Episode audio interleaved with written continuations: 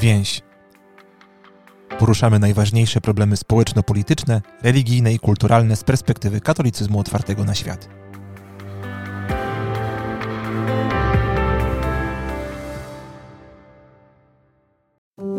Zacierają się w Europie granice między wiarą a niewiarą.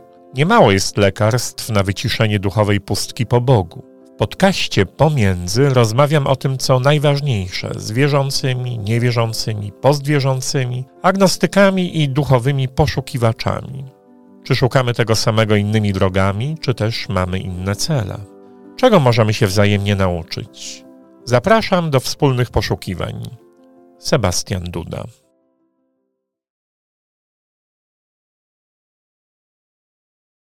Dzień dobry Państwu, witam bardzo serdecznie w kolejnym odcinku podcastu Pomiędzy w ramach podcastu Więzi.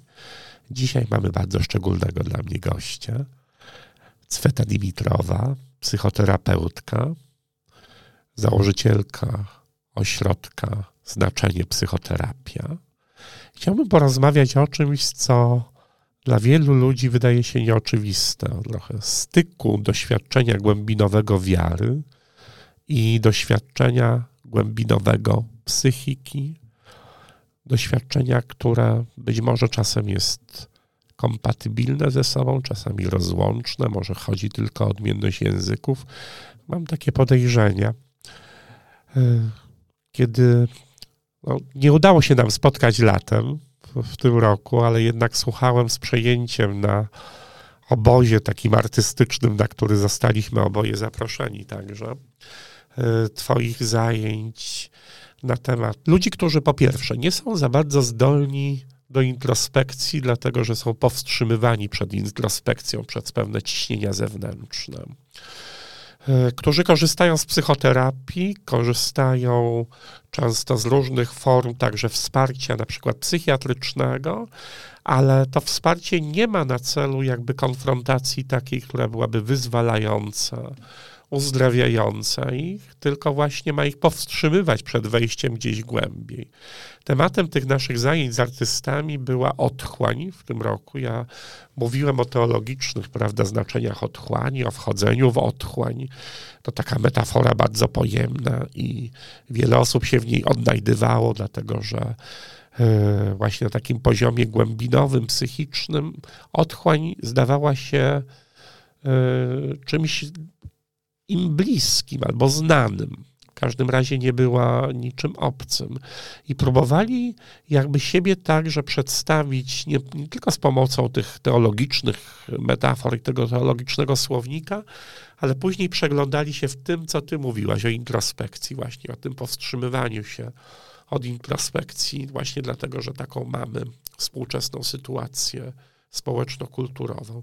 Chciałbym Cię zapytać, czy rzeczywiście tak jest, że introspekcja jest teraz trudniejsza niż jakiś czas temu jeszcze?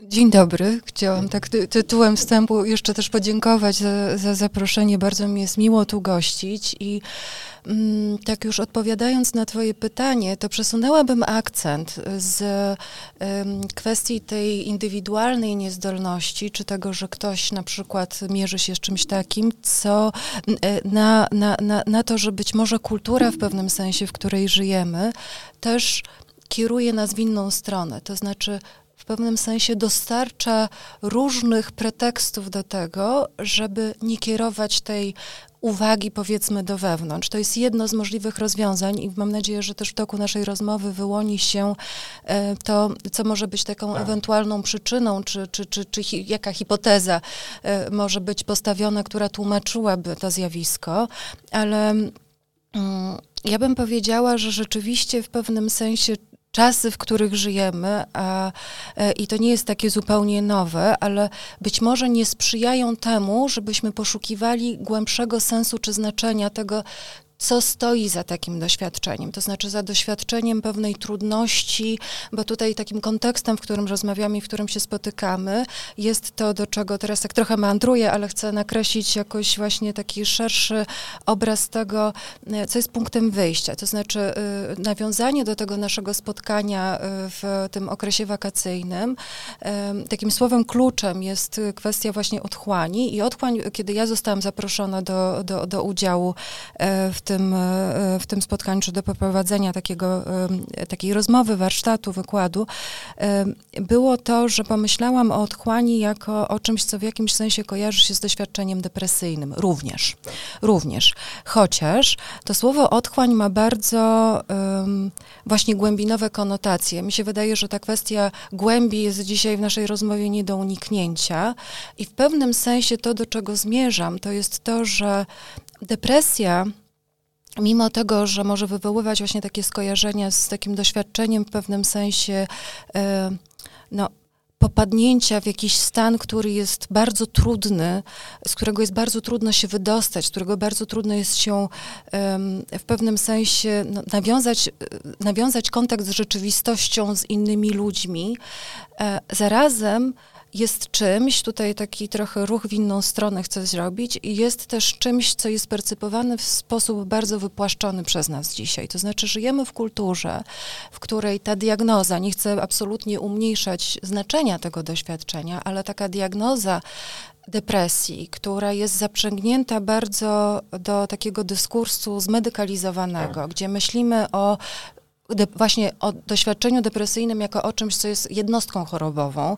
Nie chcę tutaj w żaden sposób też e, mm, tak e, znowu upraszczać czy wypłaszczać, ale część narracji, która płynie wokół, e, wokół tego doświadczenia depresyjnego jest też taka, że tak, no to jest choroba. Taka choroba jak inne choroby natury somatycznej, to znaczy wprawdzie jest to związane z cierpieniem psychicznym, no ale na przykład wiąże się z tym, że mamy różne niedobory, jakieś zaburzenia, zaburzenia w biochemii mózgu i tak dalej, w związku z czym Mamy trudne doświadczenie, które da się uzasadnić e, czymś, co ma charakter biologiczny.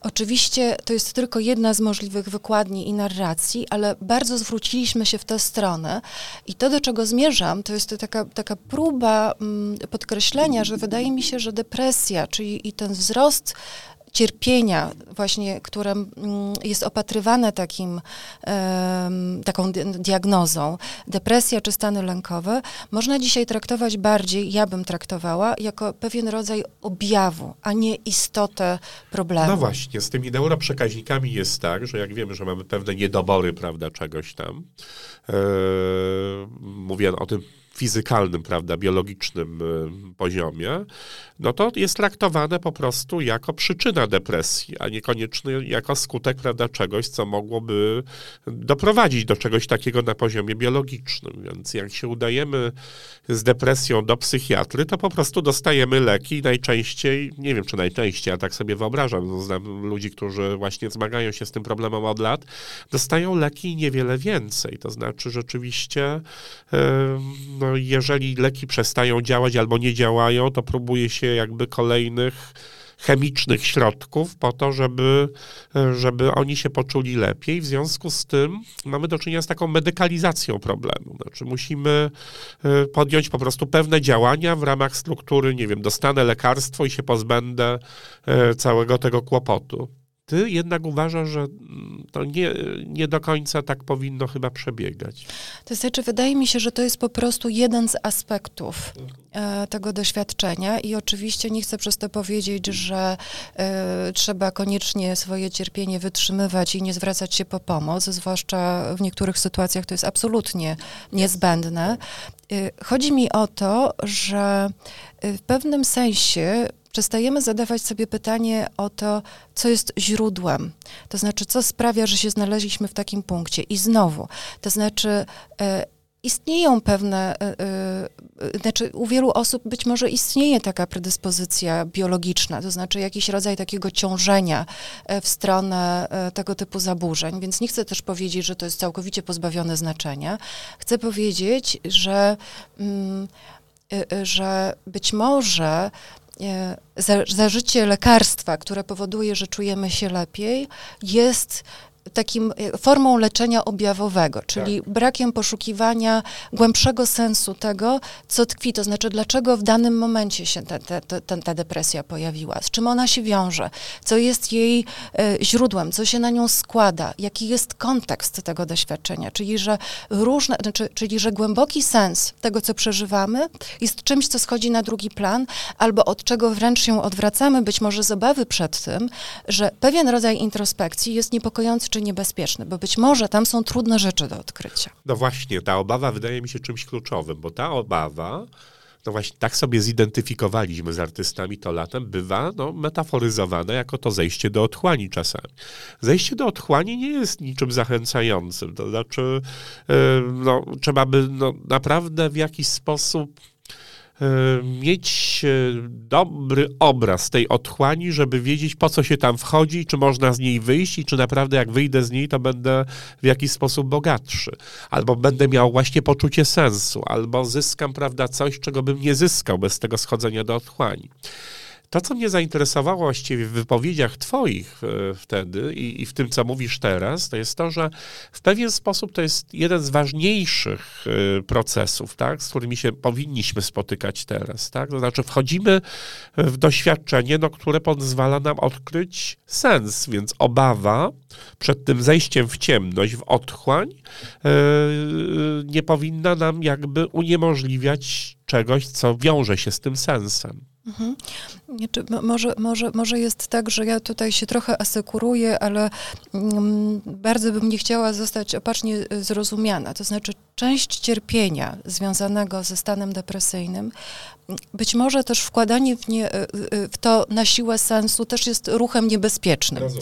E, e więc przestrzegałabym przed tym, ale myślałabym też o tym właśnie, jak mnie zastanawia też w jakim, e, co ty rozumiesz w tej naszej rozmowie przez otchłań, bo mówisz, e, że zejście do otchłani to jest no, szansa być może na znalezienie czegoś, ale zarazem no, jest to doświadczenie być może wzbudzające ogrom obaw, niepokoju. No i, i tak na, na użytek naszej rozmowy zastanawiam się, co ta otchłań tutaj oznacza, to znaczy, czy podobnie ją rozumiemy. Jest ciekawe, dlatego że ja oczywiście operuję językiem innym niż, niż twój, mówię trochę innym idiomem. I ciekawa jest dla mnie zbieżność, która się w pewnym momencie pojawia. No, operuję językiem teologicznym, oczywiście pewnym obrazem, który istnieje w teologii chrześcijańskiej od samego jej początku. To znaczy od tego takiego źródłowego doświadczenia chrześcijańskiego. Nie chcę tutaj wchodzić w to, czy to jest doświadczenie historyczne, w tym sensie, że to coś się wydarzyło, że mieliśmy do czynienia, prawda, z czymś, co było takim, a nie innym faktem zmartwychwstania Jezusa, no bo na tym się opiera chrześcijaństwo. Ale wiemy, że Jezus, e, po pierwsze, na, na podstawie przekazów, które mamy, doznał przed śmiercią bardzo wielkiego lęku w ogrodzie Getsemani, że y, był męczony, był, miał proces, był y, bardzo źle traktowany. Y, wszedł w to doświadczenie śmierci, jak mówimy, po prostu został zabity na krzyżu. I później się zaczyna właśnie taki ba ciąg bardzo dziwnych dla wielu ludzi współczesnych spekulacji, które są od początku chrześcijaństwa powtarzane. Mianowicie, co się stało wtedy, prawda, z tym człowiekiem, tak, który, którego chrześcijanie uznali ostatecznie za Syna Bożego, którego uznali ostatecznie za Boga.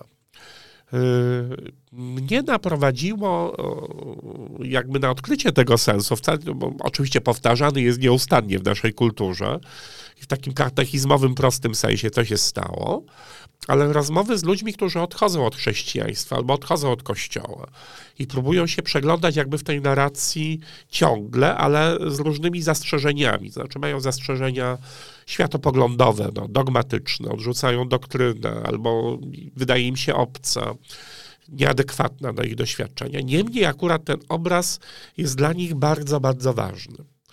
E, to jest takie pytanie teologiczne o co się stało w Wielką Sobotę. Ten Jezus leży w grobie, jest martwy. Jest martwym Bogiem. Jest to takie doświadczenie, prawda, no, że jest właściwie niedostępny, nic się tam nie dzieje, jak powiedział e, bardzo taki e, znaczący teolog dwudziestowieczny Hans Urs von Balthasar. Nic się nie dzieje. Bóg nie działa. Bóg znika gdzieś w tym momencie.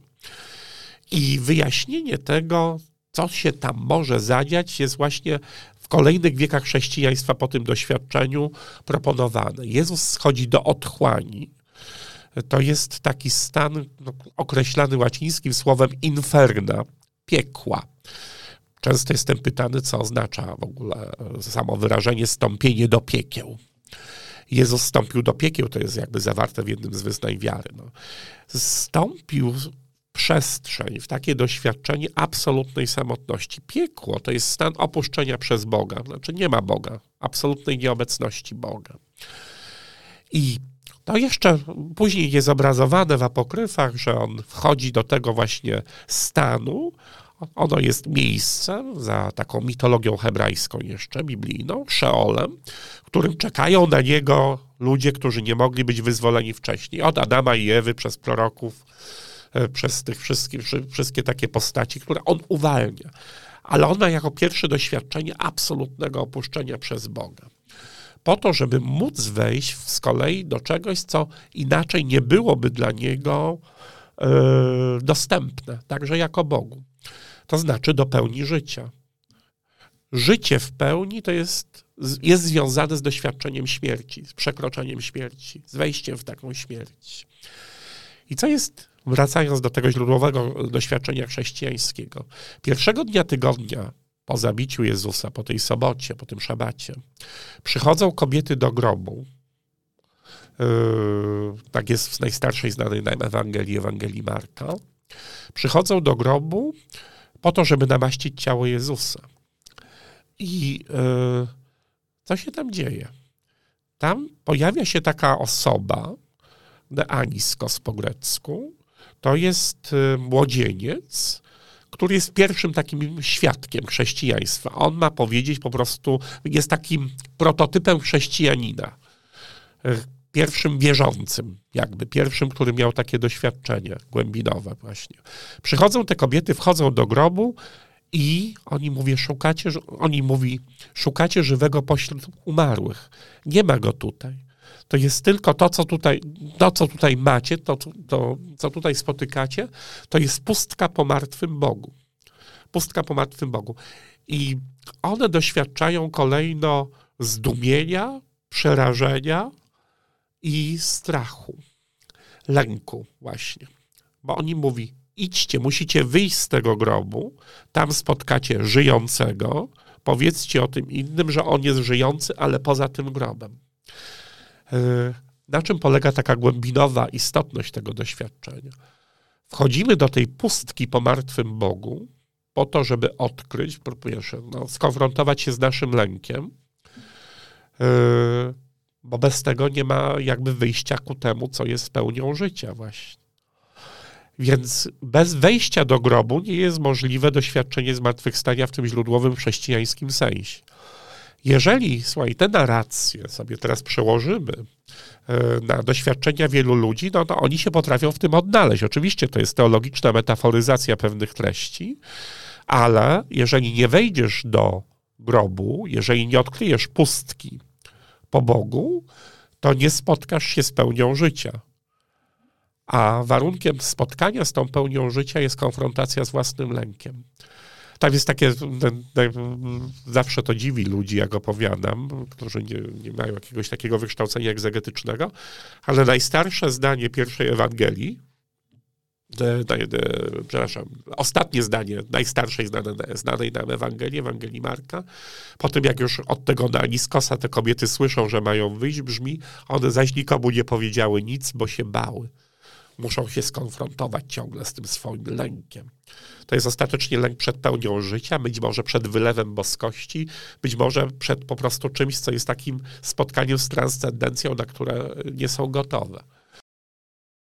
Ja, y, to, to ja próbując to przełożyć trochę na, in, na mój idiom i chcąc zarazem y, mm, to być może też jakoś metaforycznie traktować w jakimś sensie, za pośrednictwem po prostu innego języka mówić o tym doświadczeniu, to na dwie rzeczy bym zwróciła uwagę w tej opowieści. To znaczy, jedna jest o radykalnym opuszczeniu, e, a druga jest o radykalnej utracie.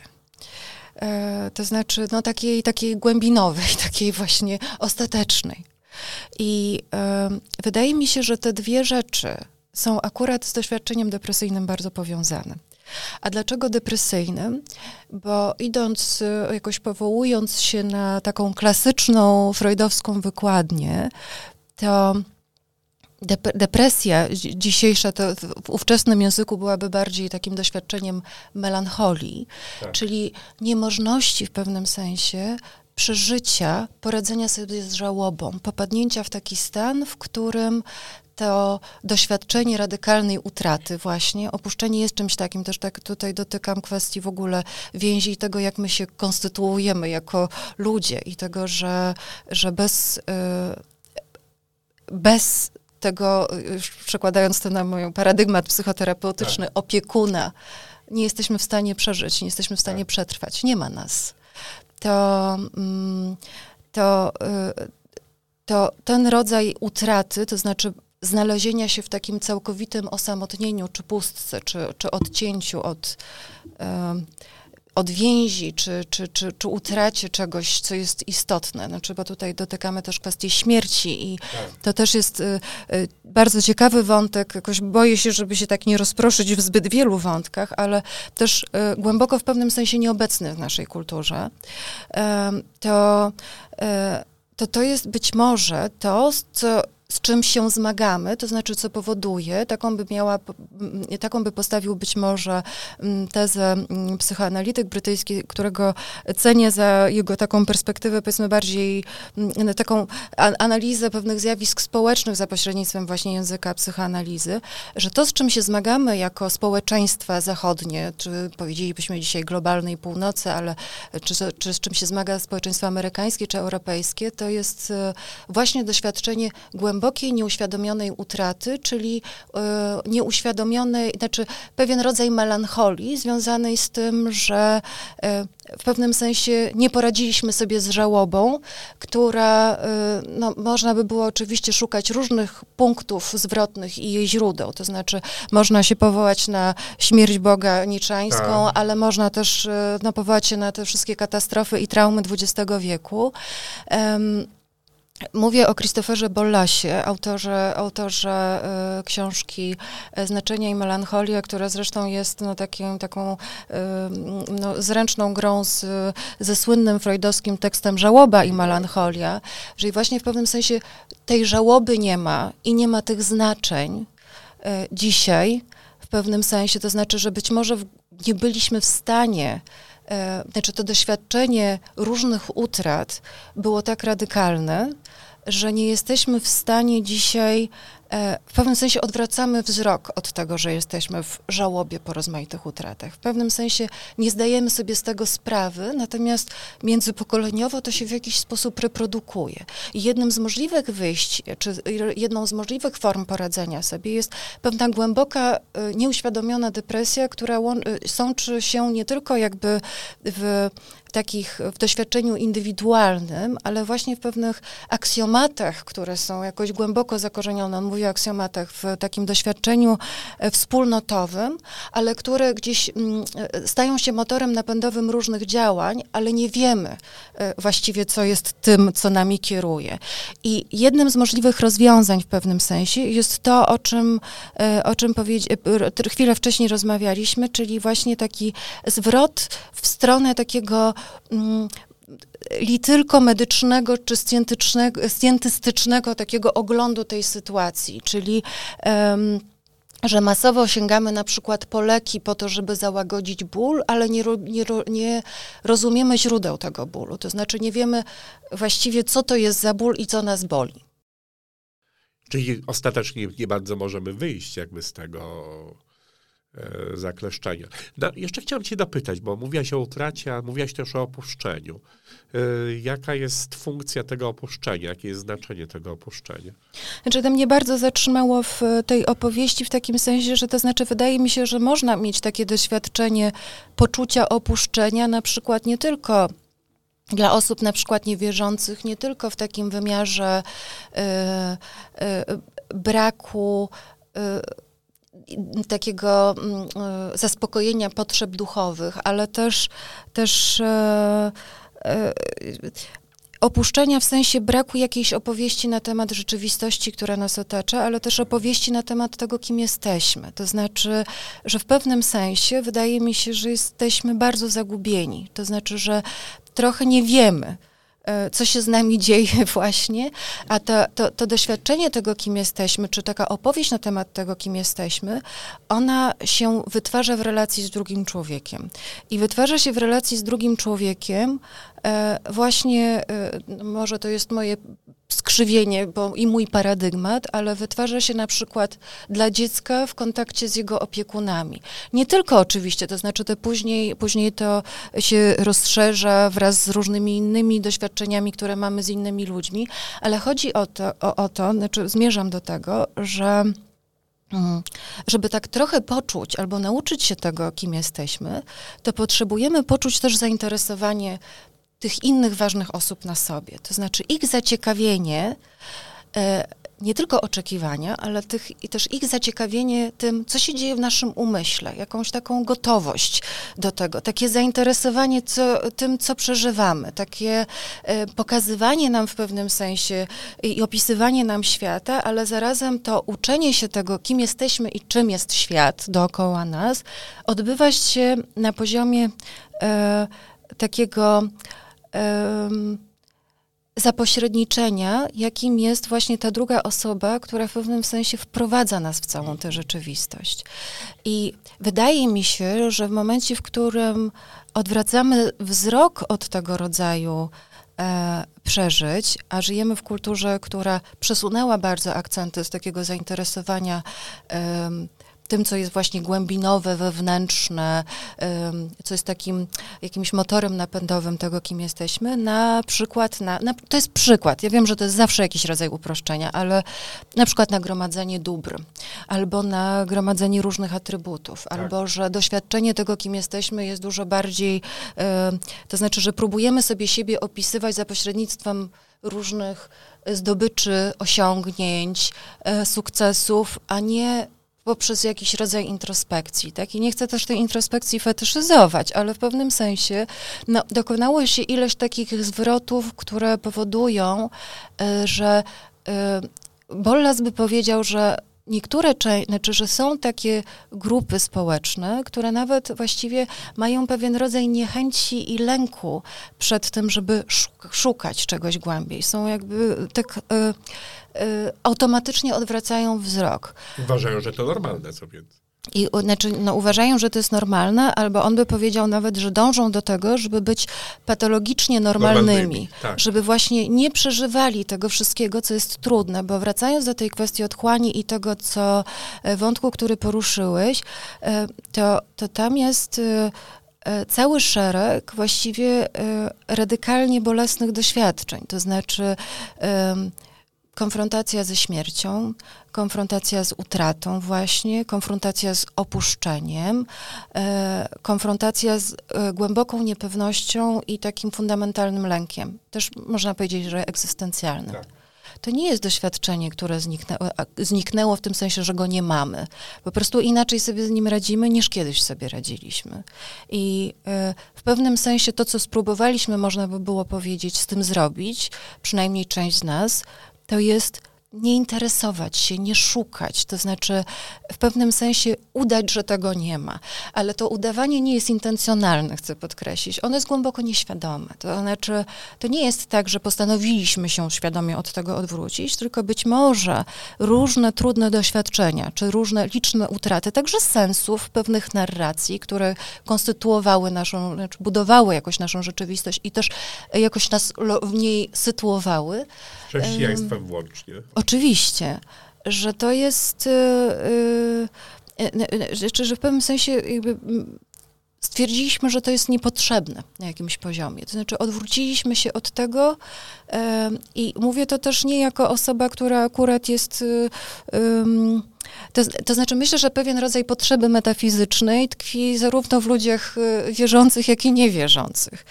I, i nie chciałabym posługiwać się takimi może bardzo.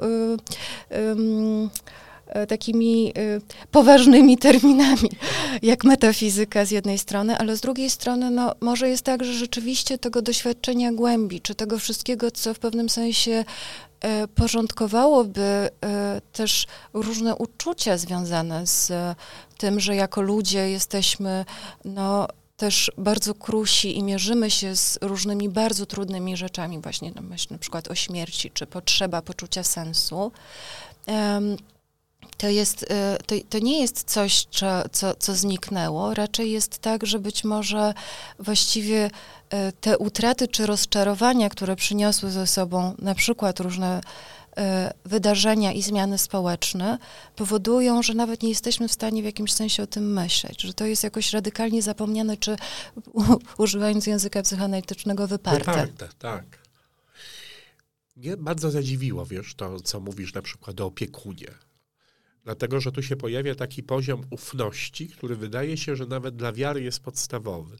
Ostatnio, nawet takiej refleksji teologicznej, która jest mi bardzo bliska i taka zaskakująca, tylko że chrześcijanie też zmagają się z tym kryzysem, prawda, o którym mówisz też nie chcieliby za bardzo wchodzić w te głębie nawet własnej narracji, prawda? I, i, i raczej powierzchniowo ją traktują, trochę rytualnie, trochę konwencjonalnie, trochę jako taki naddatek kulturowy. Nie mówię, że wszyscy, ale często. E, w każdym razie to, co jest takim odkryciem moim z ostatnich miesięcy, to jest e, taka nowa perspektywa, którą przedstawił czeski teolog, ksiądz Tomasz Halik który mówi, że wiara w takim najbardziej głębinowym znaczeniu to nie jest uznanie czy przylgnięcie do pewnego światopoglądu, do katalogu doktrynalnych propozycji.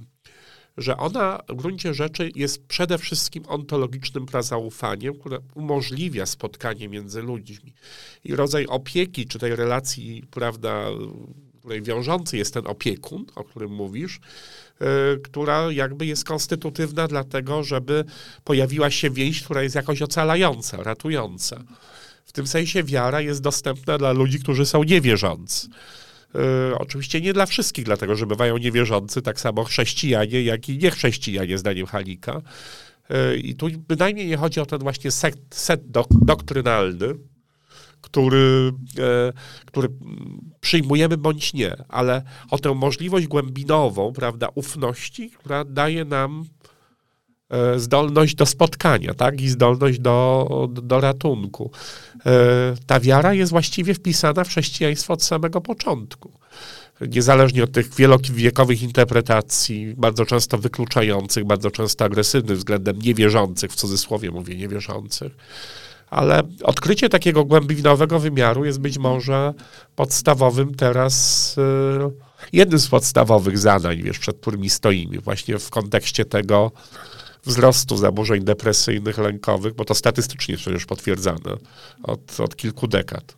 Tak, tak, y, nie, nie, statystycznie tak, plus oczywiście jest to rzecz, która wydaje się być największym zagrożeniem, z którym przyjdzie nam się mierzyć y, w następnych latach. Takie są prognozy, tak patrząc na to od takiej strony rozmaitych badań i statystyk, y, że to się wysuwa na pierwszy plan, ale mm, ja myślę, że to dotyka w bardzo głębokim sensie kwestii więzi. To znaczy, że im bardziej jesteśmy w pewnego rodzaju izolacji, czyli właśnie nie ma tego, bo właśnie to zaufanie, o którym mówisz, znowu przekładając to na inny język, to jest coś, co jest fundamentalnie ważne do tego, żeby być w relacjach z innymi ludźmi.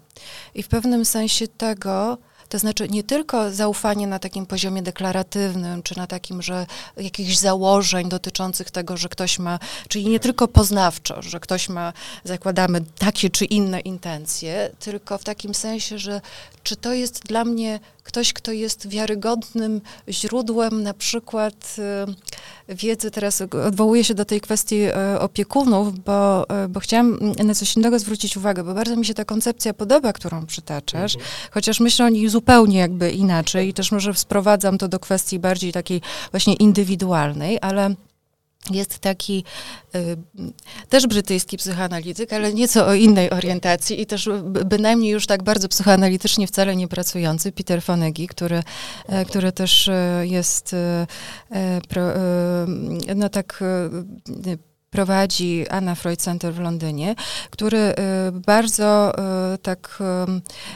od, od wielu lat zajmuje się taką koncepcją, on wraz z kolegami oczywiście, mentalizacji. Mentalizacji, czyli jak, czegoś, co jest takim kamieniem milowym w um, um, no, rozwoju, psychi- ale też doświadczeniu człowieka w takim sensie, że pewna umiejętność rozumienia innych ludzi w kontekście ich stanów wewnętrznych, ich intencji, tego, że mają odrębny umysł, że mają uczucia i tak dalej, jest czymś, co jest bardzo ważne w tym e, też radzeniu sobie z różnymi trudnościami natury emocjonalnej czy psychicznej. I ta mentalizacja jest głęboko sprzężona, zdolność do mentalizacji, z doświadczeniem y, wczesnodziecięcym, to znaczy z tym, czy na przykład opiekun był kimś, na kim można było się w sensie y, nie tylko poznawczym, ale też emocjonalnym oprzeć, czyli czy na przykład był w stanie być w jakiś sposób responsywny, to, to, to, to dotyka też kwestii przywiązania, że ten ten opiekun jest kimś, kto w pewnym sensie wprowadza właśnie to, o czym wcześniej mówiłam, wprowadza do świata, ale też uczy tego, że inni ludzie mają inne umysły i ja mam swój umysł. To znaczy, że jakoś w pewnym sensie w, w, włącza te kwestie intersubiektywności, czyli na przykład nie narzuca tego swojej wizji y, dziecku, te, te, tego, co ono czuje, ale w pewnym sensie uczy go tego, żeby ono rozpoznawało swoje stany wewnętrzne i odróżniało je od stanów wewnętrznych swojego rodzica, przy okazji dostając opiekę opiekuna, e, to nie musi być koniecznie rodzic, ale e, przy okazji dostając e, pewien rodzaj takiego poczucia właśnie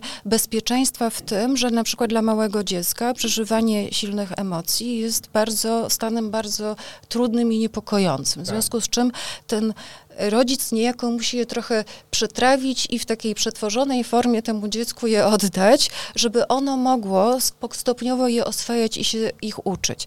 Ten cały wstęp jest po to, żebym powiedziała, że istnieje bardzo duża korelacja i są na to badania, że yy, yy, cierpienie psychiczne i zaburzenia psychiczne są współwystępują z naruszeniem czegoś, co nazywa się i co, o, czym Fonagi coraz częściej y, mówi mm, y, i co on określa mianem zaufania epistemicznego. To zaufanie epistemiczne jest pewną zdolnością do uczenia się, opartej właśnie bardziej nie na takim procesie poznawczym, tylko na takim przekonaniu o tym, że ta druga osoba jest wiarygodnym dla mnie źródłem informacji. To znaczy, czyli że ona ma w pewnym sensie też upraszczając dobre intencje, więc ponieważ świat jest ogólnie zagrażający, to ona mi przekazuje pewne rzeczy, które są. E, dla mnie wiarygodne, czyli mogę je przyswajać i wziąć po to, żeby iść dalej w świat i nie muszę się w pewnym sensie chronić. To zaufanie epistemiczne jest bardzo naruszone u osób z doświadczeniem, z różnego rodzaju traumami, e, wczesnodziecięcymi, e, właśnie z doświadczeniem różnych opuszczeń czy nadużyć i tak dalej, ponieważ to są takie doświadczenia, w których to dziecko nie mogło mieć tego poczucia głębokiego bezpieczeństwa, czyli w pewnym sensie, jeżeli tego bezpieczeństwa nie ma na poziomie więzi, ono nie może się uczyć rzeczywistości. E, e, co mam na myśli? To znaczy, w pewnym sensie usztywnia się poznawczo. Rozumiem.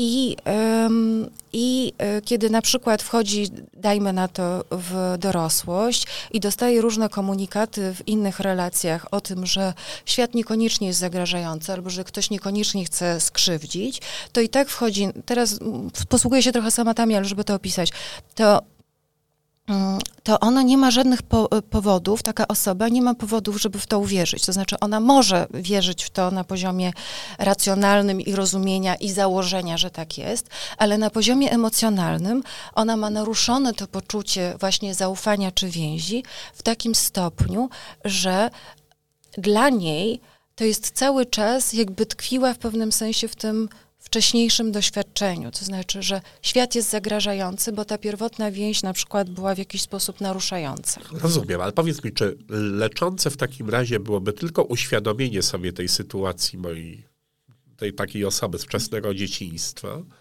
że, że tam doszło do, no nie wiem, deficytu właśnie tej utraty, o której mówisz.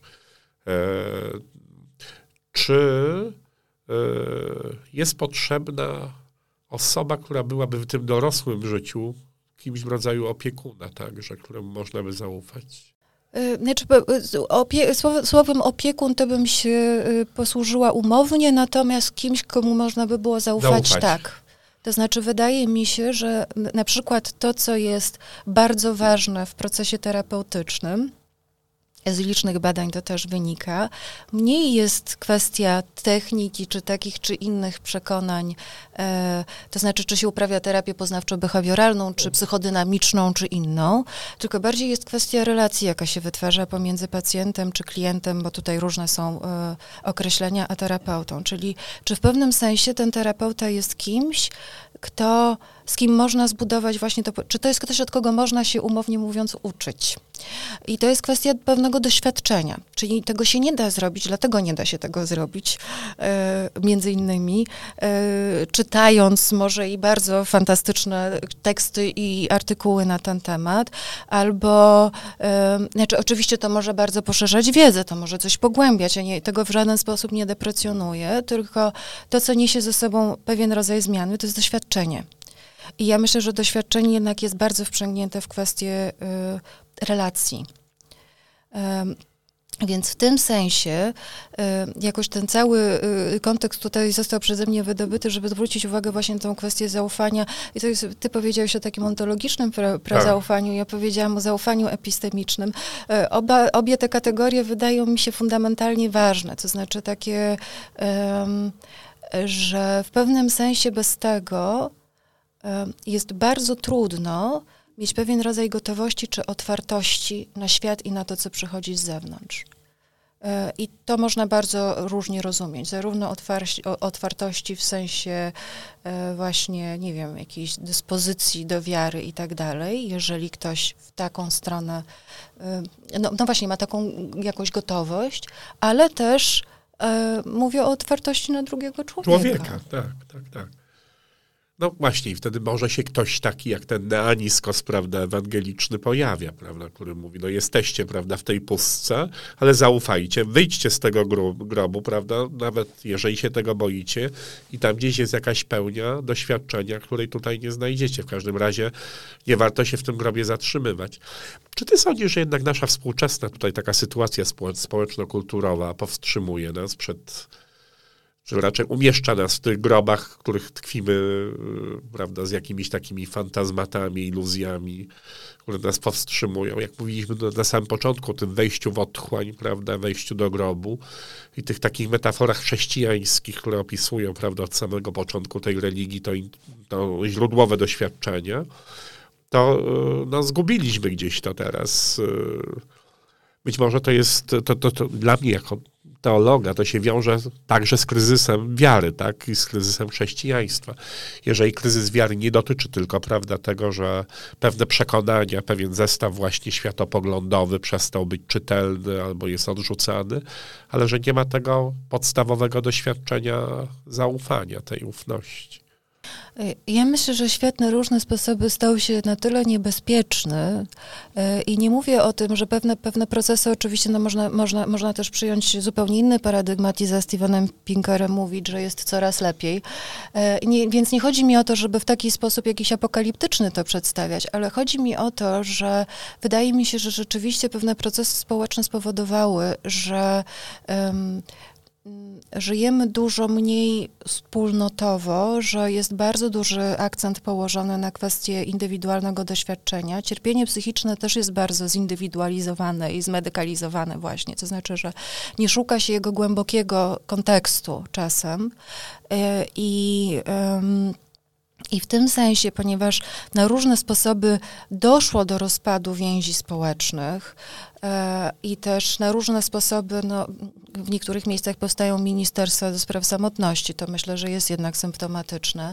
E, samotność to, też jest otchłań. Ja myślę, że to jest otchłań w jakimś sensie. E, e, I znowu kwestia tego opuszczenia, że e, no bo my też nawzajem siebie w tym, w tym sensie opuszczamy, ale być może nie mamy, e, mm, e, dla, dla wielu z nas być może też jest takie poczucie braku alternatywy, to znaczy, że, że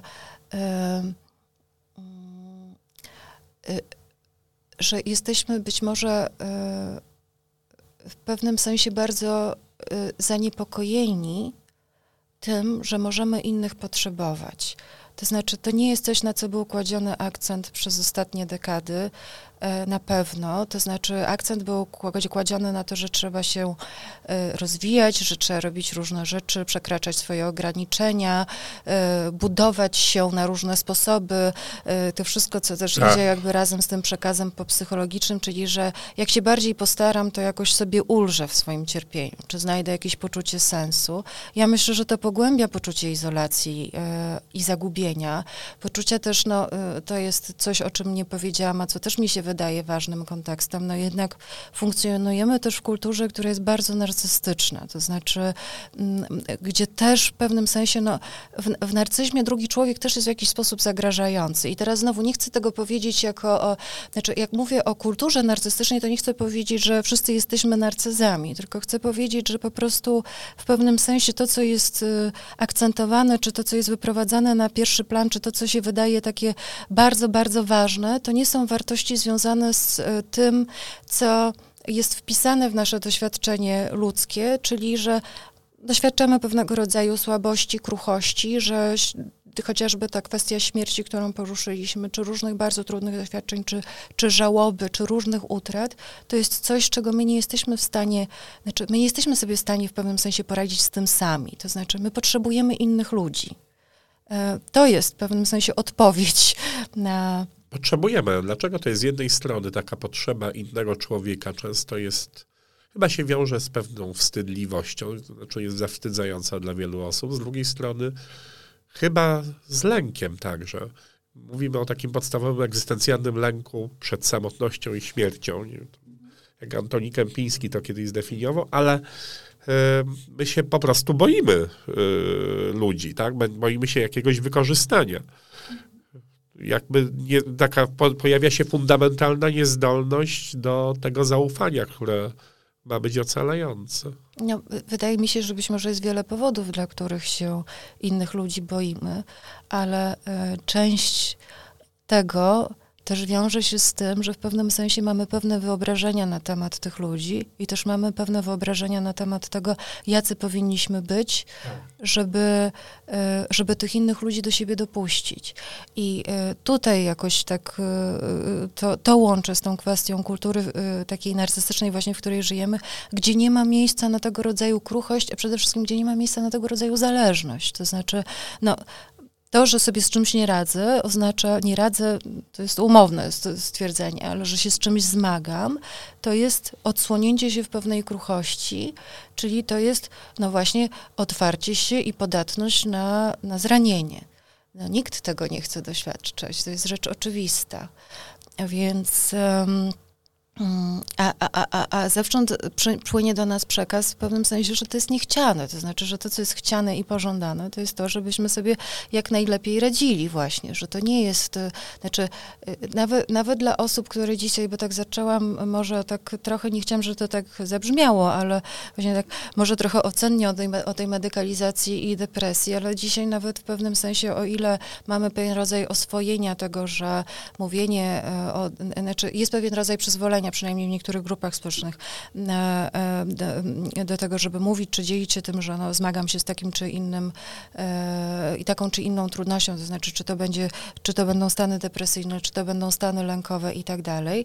Z jednej strony jest to, ale z drugiej strony w pewnym sensie już podzielenie się e, tym, co to dokładnie dla mnie znaczy, to jest, y, to jest coś, co jest, y, myślę, że bardzo takie mm, bardzo trudne, bardzo jakoś narażające, bardzo odsłaniające i tak dalej. Czyli z jednej strony jest strasznie dużo o tej depresji, ale w gruncie rzeczy tak naprawdę o tym, co jest jej sednem, poniekąd jest bardzo mało.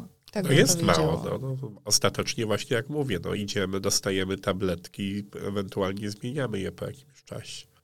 Być może, to jest oczywiście hipoteza, ale być może jest tak, i tak by powiedział Bolles, y, w jakimś stopniu, tak mi się wydaje, y, ta skala tych doświadczeń y, na poziomie zbiorowym, teraz mówię, nie tylko indywidualnym, była tak duża, że pewnym sensie, no, nie, nie, nie, nie, w cudzysłowie, tego już Wyboles może nie powiedziała, ale nie przeżyliśmy jej. To znaczy, że w pewnym sensie nie byliśmy w stanie no właśnie zmierzyć się z różnego rodzaju traumami, żałobą, które się reprodukują w takiej postaci, no, że, że, że są, sączą się gdzieś tam spod spodu i dają rozmaite sygnały, które próbujemy y, tak powierzchownie zaleczyć, ale co mi się wydaje takim głębokim problemem, to jest to, że właśnie próbujemy je zaleczyć y, w takim sensie, że, że próbujemy sobie poradzić z własnym cierpieniem, natomiast gdzieś tam jest też jeszcze kwestia taka, że może to się wydaje bardzo niebezpieczne, ale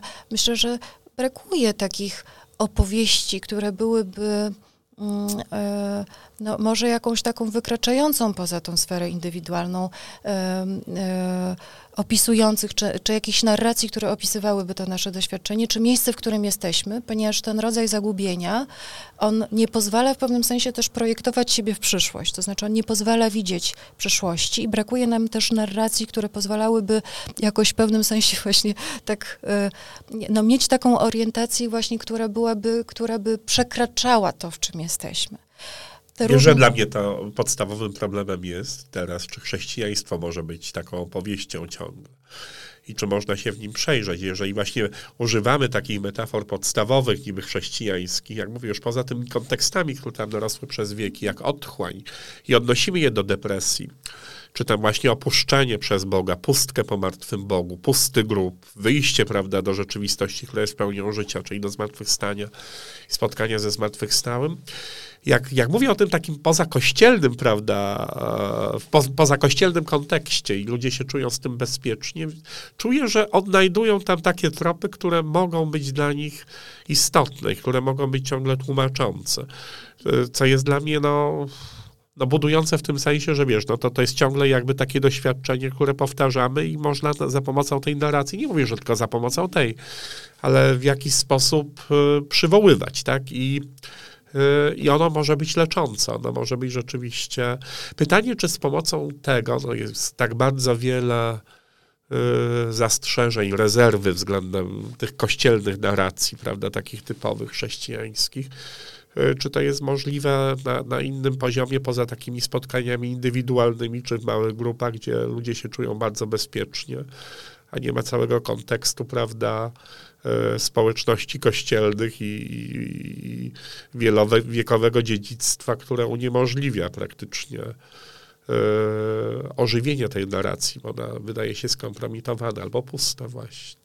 No, no bo to, co się staje w jakiś sposób właśnie takie być może przeżywane jako obce, doktrynalne, czy w jakiś sposób takie mm, no, dalekie od mojego osobistego czy indywidualnego doświadczenia, no nie jest czymś, co jest odpowiedzią na tą potrzebę, tak? Więc, e, więc w tym sensie e, no rozumiem, że to jest bardzo trudne i że to jest wyzwanie, aczkolwiek e, Aczkolwiek rozumiem z kolei, że w tych różnych tropach, po które sięgasz, jest jakaś taka potrzeba właśnie, żeby mm, no, nie wiem, budować wokół tego właśnie jakiś rodzaj czy to narracji, czy wspólnoty będzie tak właśnie, jakiś, jaki, jako zyskamy, chciałbym, żeby była zyskana w ten sposób adekwatność względem doświadczeń, które dotyczą bardzo wielu ludzi. Tak jak ja przeglądam się w twojej opowieści i w tym, co, co właśnie przedstawiasz i to jest bardzo ważne dla tego, co sam nazywam wiarą, tak,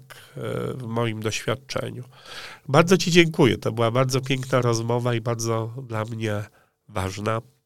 Bardzo dziękuję za zaproszenie i mm, bardzo mi było przyjemnie, bardzo mi było przyjemnie tu gościć, zwłaszcza, że, że, że jednak ten, y, ta kwestia metafizyki szeroko rozumianej wydaje mi się niezwykle ważna, szeroko rozumianej.